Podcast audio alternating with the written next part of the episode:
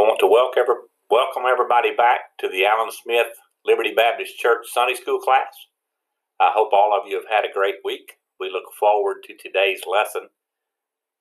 If you have any uh, problems or you have anything that you need prayer about, please let Kathy and I know.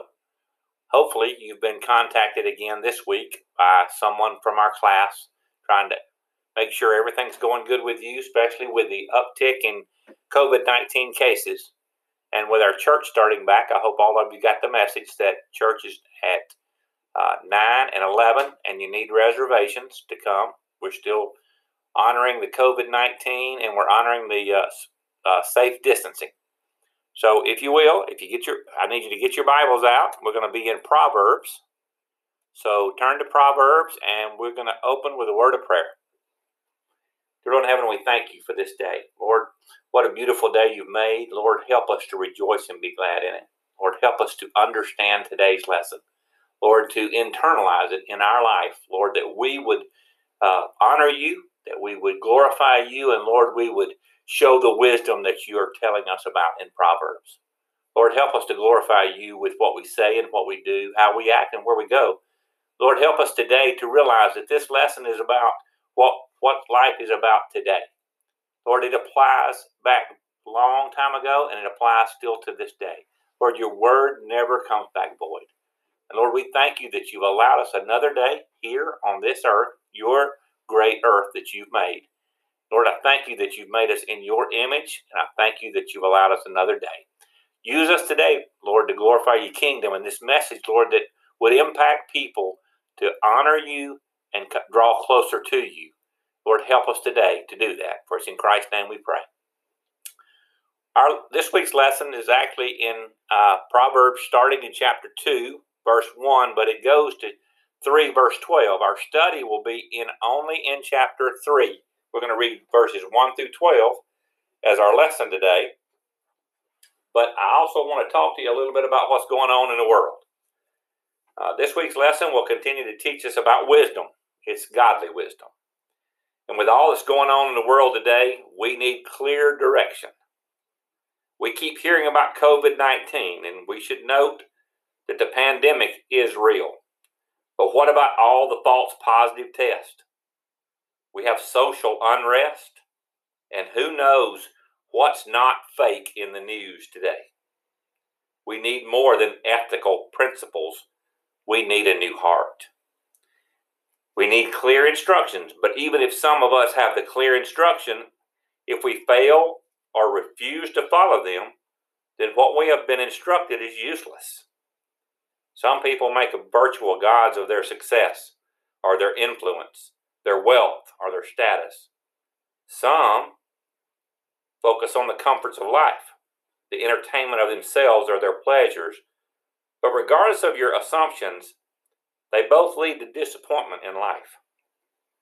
What we find from today's lesson is true wisdom is to allow God's wisdom to seep into our mind and our heart, turning from our dependence on human wisdom and seeking God's direction by speaking directly to Him before we do anything. For God's people who are willing to follow Him, He gives us His direction. This involves filling our minds and our hearts with the Lord's instruction, and then walking humbly in His ways. Humility in our walk with God shows in our willingness to trust His wisdom, to honor Him with our with our, our own resources, and to accept His discipline. If if we're willing to trust Jesus Christ with our eternity, we must be willing to trust Him with our everything. If we keep ourselves free from following the teachings of the culture and the world in which we live, we will experience spiritual prosperity. Looking to the Lord for our answers is where we find true wisdom. The Lord is the one who reveals to us how to think rightly about the world. The believer who searches diligently will find the knowledge of God, thus deepening our relationship with God and our Savior. He is the basis for our understanding. We're going to read Proverbs 3 1 through 4. And as I tell everybody all the time, we're going to do our best to take it apart and explain it. My son, do not forget my law, but let your heart keep my commands. For length of days and long life and peace they will add to you. Let not mercy and truth forsake you. Bind them around your neck. Write them on the tablet of your heart. And so find favor and high esteem in the sight of God and man. Solomon is telling us how to stay on the right path in our life. Solomon is saying, You're going to pay attention to someone, but my teaching will lead you to a perfect peace. So pay close attention to what I'm telling you. When we take God's instruction to heart, He gives us a sense of His peace that gives way to wholeness. We should not only me- memorize Bible verses, but we should store God's commands in our hearts, which enables us to put them into action. God created humanity with a fundamental need for a relationship with Him. When we attempt to fill that need in our lives with anything or anyone other than God, we find that it brings on emptiness, inner turmoil, and broken relationships. We are to be loyal to God because we love Him, and we express our love to Him by the way we love others. We as Christians should exhibit loyalty and faithfulness in our relationship with others and we should be known by our attitudes and how we live. To live with integrity means to, to, to live with integrity means to be the same person inside and out. God can see what's on the inside, and He looks favorably on the priority we place on keeping our hearts turned toward Him and His wisdom. In Christ, we are transformed from the inside out. Therefore, if we think differently inside, we will act differently outside. True transformation can only come from God. Proverbs 3 5 through 8 says, Trust in the Lord with all your heart, and lean not on your own understanding. In all your ways acknowledge him, and he shall direct your paths. Do not be wise in your own eyes. Fear the Lord and depart from the evil. It will be health to your flesh and strength to your bones. Solomon again is telling us not to put our trust in our own knowledge, but rather trust in the Lord with all your heart. You see, trust goes beyond in, intellect and has a deep reliance on the Lord. Proverbs 28 26 says, He who trusts in his own heart is a fool, but whoever walks wisely will be delivered. Gaining true wisdom requires us to know God. Acknowledging the Lord in all your ways, and He will make your path straight. The Lord will guide you in the path of wisdom. Do not be wise in your own eyes is a warning against a spirit of self assurance.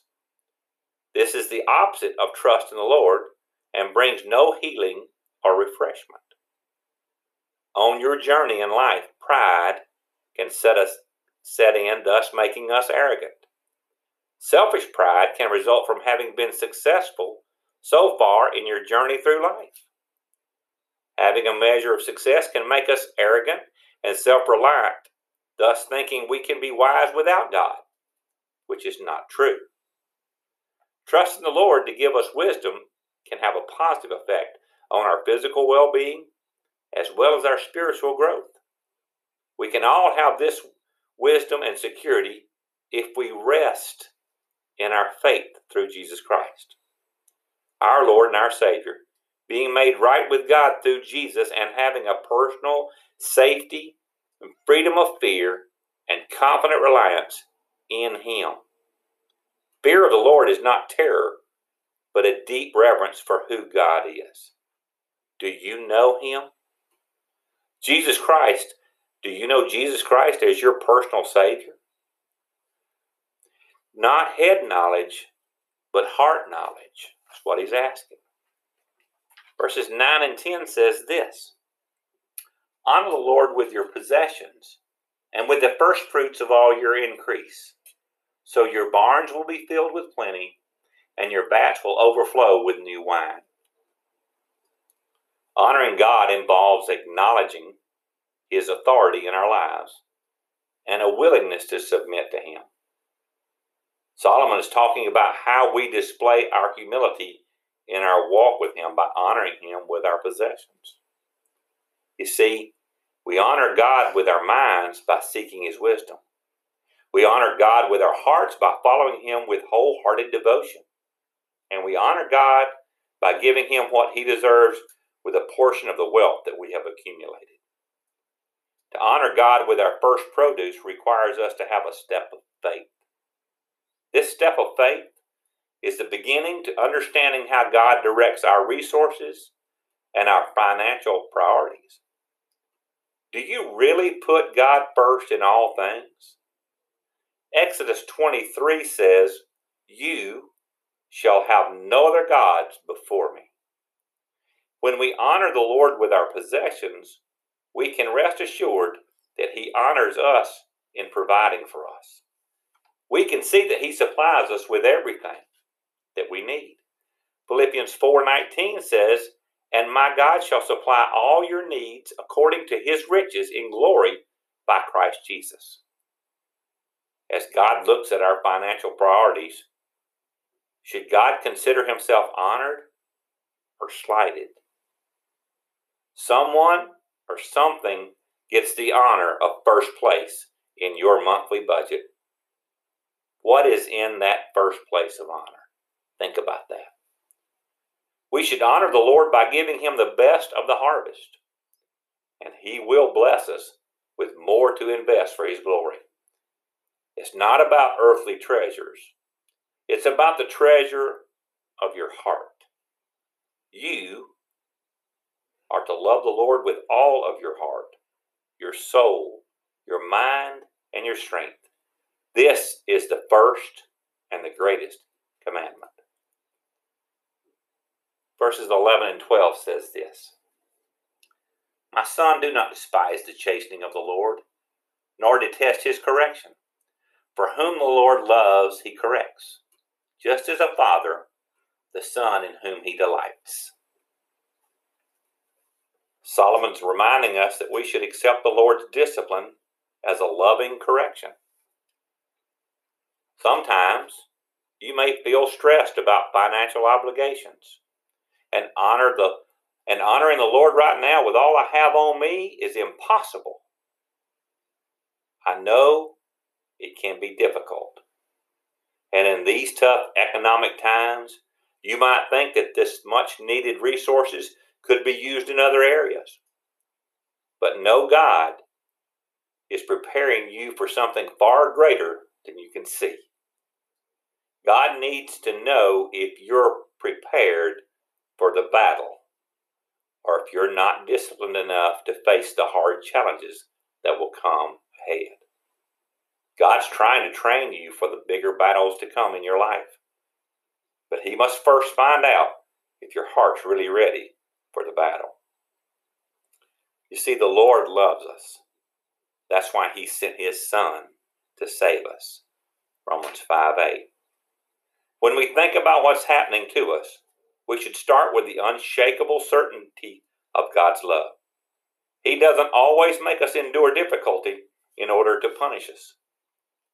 He takes us through these tough times because He intends for us to be disciplined Christians who can win the battles of spiritual warfare that come our way. We must stand ready. We'll have many battles in our life, and His love for us shows in the way He trains us to be victorious in these battles. We must take a stand for Christ. God is a loving Father who cares about everything we do.